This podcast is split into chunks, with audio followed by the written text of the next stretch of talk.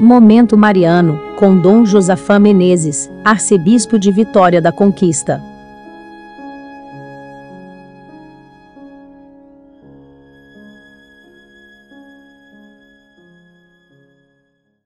Veja, ouvinte, você que está acompanhando cada dia este momento mariano vai perceber que a seleção das leituras que o tempo da quaresma apresenta é de primeira qualidade são escolhidos os melhores textos da Bíblia para que nós possamos compreender a nossa vocação e possamos mudar de vida acolhendo o reino de Deus.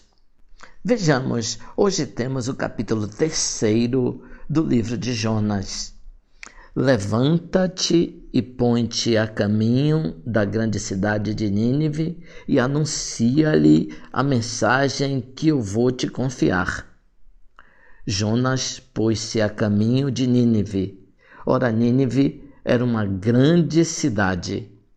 Eram necessários três dias para ser atravessada. Jonas entrou na cidade, fez a pregação as palavras chegaram inclusive aos ouvidos do rei, todos se converteram e Deus desistiu do castigo.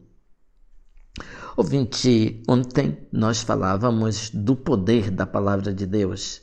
Nínive é a capital dos assírios, uma cidade enorme, pagã, violenta e cruel.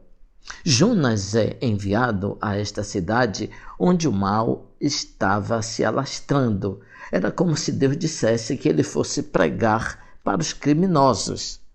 Significa que todos são destinatários da palavra de Deus. Para essa situação assim complicada, o profeta é encarregado de uma função muito simples: anunciar a palavra. Era grande a decadência moral, espiritual em Nínive, mas Deus confia que o ministério da palavra, levado a termo pelo profeta, resolverá a situação. Deus aposta na força de sua palavra e na capacidade de conversão das pessoas. Jonas também. A primeira vez que foi enviado, Jonas teve medo e fugiu. Agora está confiante e vai. O anúncio é simples: dentro de 40 dias, Nínive será destruída.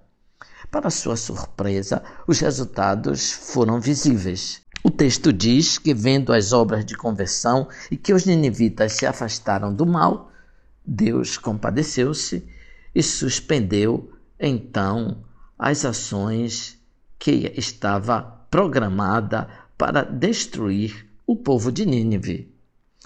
Muitas vezes nós acreditamos mais na força do mal do que na capacidade da palavra de transformar a vida das pessoas. Quantas pessoas estavam perdidas no mundo das drogas e se recuperaram pela força da palavra? Quantos criminosos também se converteram? Não devemos duvidar do poder de Deus e de Sua palavra.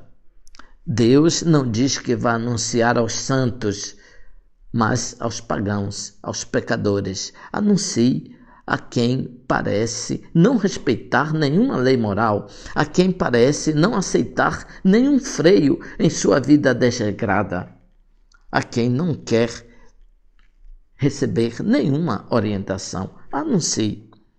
Mais do que condenar as pessoas que não agem corretamente, nós deveríamos pensar, propor para todas as pessoas um modo de vida que seja condigno à nossa condição de filhos e filhas de Deus.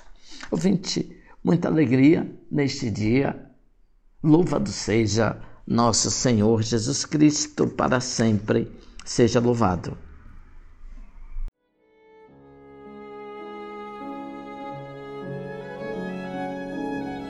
Você acabou de ouvir Momento Mariano, com Dom Josafá Menezes, arcebispo de Vitória da Conquista.